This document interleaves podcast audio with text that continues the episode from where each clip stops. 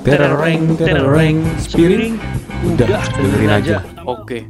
gitu eh mungkin ini sih, mungkin mungkin ini sekarang kita lagi ngomongin topik yang berbeda ya. Kita ngomongin soal soal apa? Soal eh percaya diri seorang pekerja kreatif ya. ya Hmm. Hmm. Kalau mungkin untuk pertama, pertanyaan pertama untuk yang tadi bridging sebelum ke yang detail tadi, penting nggak sih seorang pekerja kreatif itu percaya diri bro dengan karyanya? Ada plus minusnya sih menurut gue sih itu. Apa itu? Kayak misalkan contohnya nih eh ada orang yang percaya diri, ini karya gue bagus nih. Taunya enggak. Gitu. Udah Hmm. percaya diri padahal ada orang yang pesimis misalkan karya gue jelek. Tapi tatunya Oh. bagus. Terus dia gara-gara saking gak percaya dirinya, ya itu balik-balik lagi, nggak posting. Oh Dil, gimana Dil? kalau gua anggaplah gua ngambil contohnya dari diri gua sendiri aja lah. Gua tuh memang suka ngerasa ya kayak tadi yang Diki bilang, gua ngerasa gua perform gak sih ininya apa namanya kerjaan gua nih perform gak sih kerjaan gua bagus gak sih tapi apa namanya kadang kalau ketika gua kasih ada yang bilang bagus ada yang bilang kurang ini kurang itu kurang ini. Semua sih gua masukin cuman gua jarang banget post. Itu karena gue juga karena gue kadang kurang pede sama skill gue sebenarnya gitu. Karena gue kayak gue berkaca gini gue suka kadang-kadang lihat anak-anak SMK anak-anak SMP bahkan kadang-kadang tuh punya skill yang menurut gue bagus banget. Dan itu udah bisa ngejual tapi gue tuh dilemanya juga apa namanya apakah gue akan kuat ya bersaing dengan mereka gitu? Makanya gue sekarang jujur aja gue ngerasa tuh gue coba merubah mindset gue nih. Gue coba untuk develop diri gue supaya gue nanti bisa apa namanya eh, keluar dari ranah teknis gitu maksudnya. Anggap aja jadi gue mungkin jadi kayak lu juga jal gitu gue pengennya cuma nanti lah maksudnya Min, pasti bisa. lama lah. Heeh. Hmm. Pengen coba jadi memanage tim apa segala macam cuman gue juga kalau ngelihat kayak lu manage tim wah gila pusing banget ngurusin sekian orang ngasih bagian kerjaan ke orang-orang terus harus diusin semuanya masing-masing gue ngeliat juga capek juga maksudnya gue ngerasa kadang malah jadi juga balik lagi nih di teknis aja lah gue ngerjain satu project ini setelah ini beres tenang gue gitu maksudnya makanya gue ya ada beberapa dilema sih menurut mungkin juga ada yang mirip-mirip sama gue atau ada juga yang berbeda banget sama yang gue rasain sekarang gitu mungkin Overthinking ya. Ci. Iya. bisa juga temen. Kasih. Tapi kalau aku ini sih, kalau aku apakah apakah seorang pekerja kreatif harus percaya dengan apa yang dia buat, percaya diri gitu ya. Kalau aku Oh. ya harus 100% dia Oh. wajib dan dia harus kudu. Kenapa? Karena gimana ya? Eh walaupun antara seni dengan desain itu berbeda, berbeda tujuan, berbeda proses dan lain sebagainya, tapi nggak bisa dipungkiri desain itu lahir dari sejarahnya seni gitu loh. Terus di dalam desain itu ada hal-hal yang memang sifatnya itu nyeni gitu loh. Kayak misalnya bicara soal passion, bicara soal ini kita ngomongin agak sedikit teoritis ya. Kacau ini kenapa serius gini? Episode kedua nih kampret. Pada gue Jadi- berjuang buat nyerahin anjir. jadi jadi gimana ya? Eh mood ya. Seni itu kalau aku bilang itu yang paling paling mendominasi adalah mood gitu.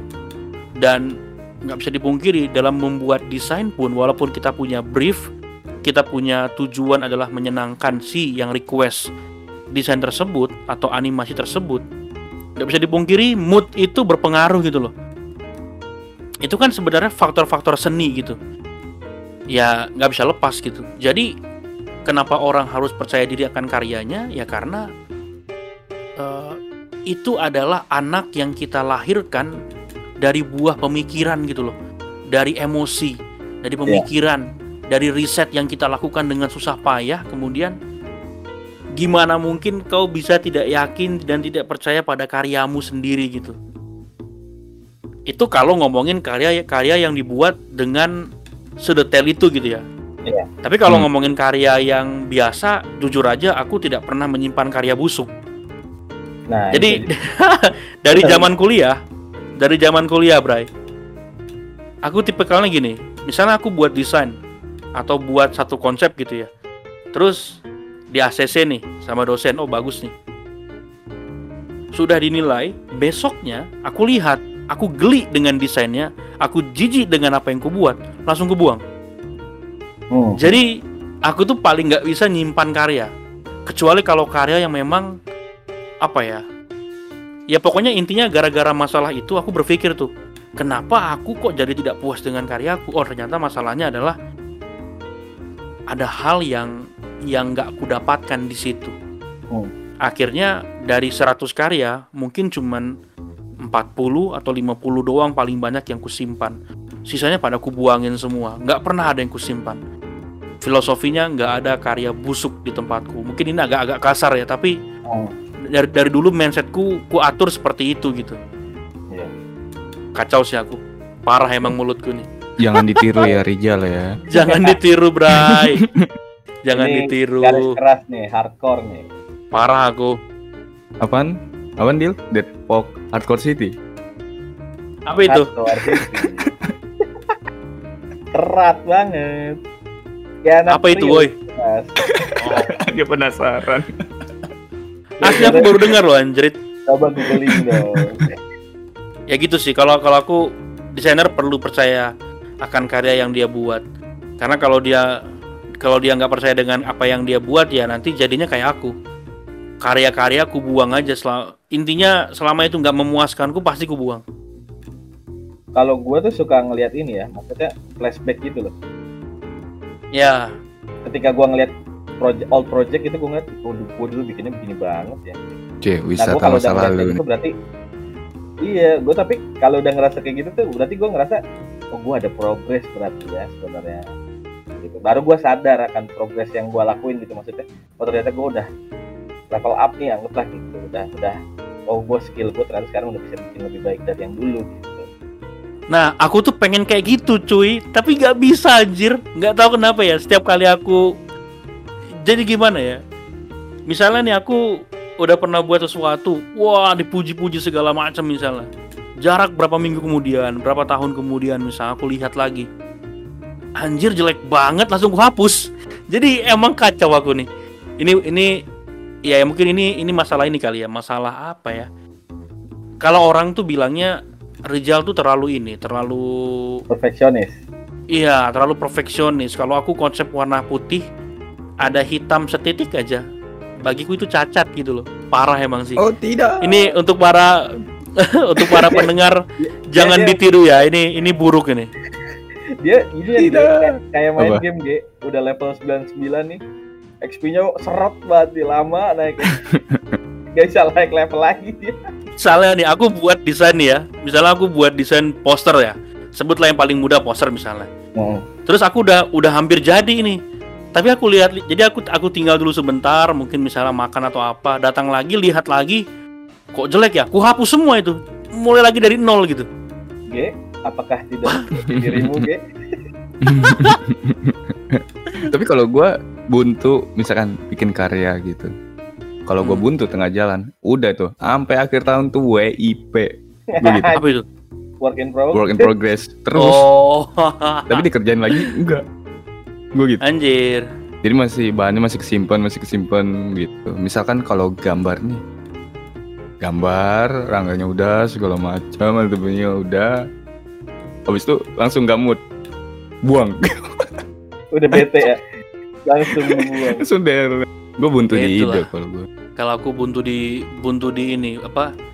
Paling sering itu buntu ketika hasil risetku, hasil konsepku terus pada saat proses visual tidak seperti yang ku ekspektasikan. Nah, itu aku sering buntu di situ. Jadi sering berkali-kali hapus, hapus, hapus, hapus. Makanya sekarang itu gimana ya? Kalau karya yang aku buat dari aku untuk orang, aku akan pakai proses itu.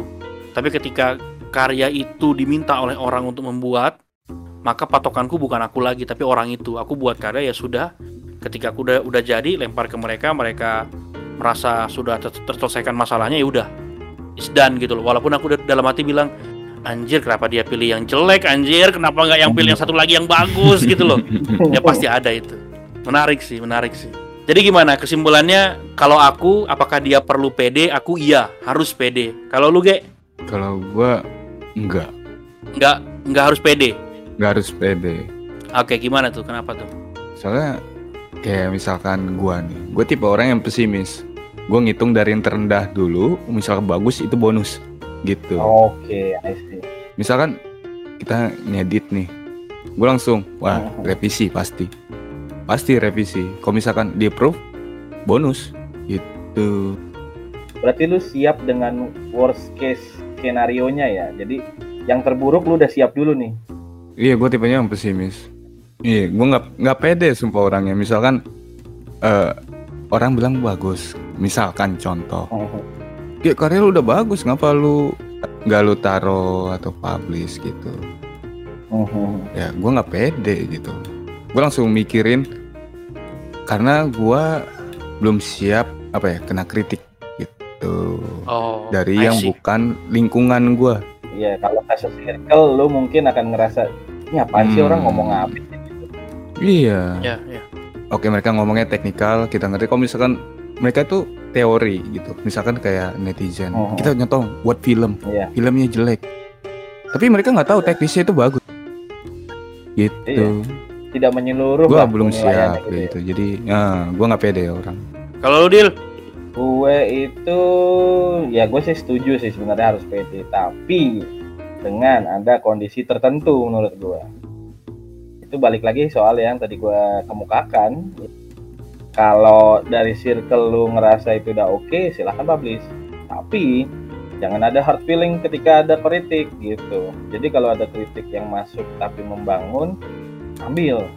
Tapi kalau kritik cuman kritik pedes doang, maksudnya tidak ada yang membangun, kirawin aja nggak usah pikirin gitu tapi gue juga selalu mempersiapkan kayak yang GG bilang gue persiapan dulu ini ini akan apa namanya worst case nya tuh kayak gimana ya kalau ini gue kerjaan atau misalnya eh, desain yang gue bikin atau animasi yang gue bikin jelek gue harus bisa apa nih untuk menyelesaikan masalah itu? Nah gue tuh harus prepare itu biasanya. Kalau nggak prepare gue nggak pede gue kasih biasanya.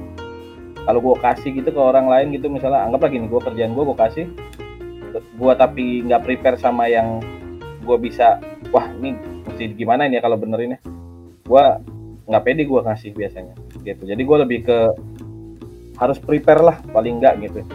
Jadi Mm. ketika menerima kritik pedes komentar yang negatif gue bisa handle itu gitu maksudnya.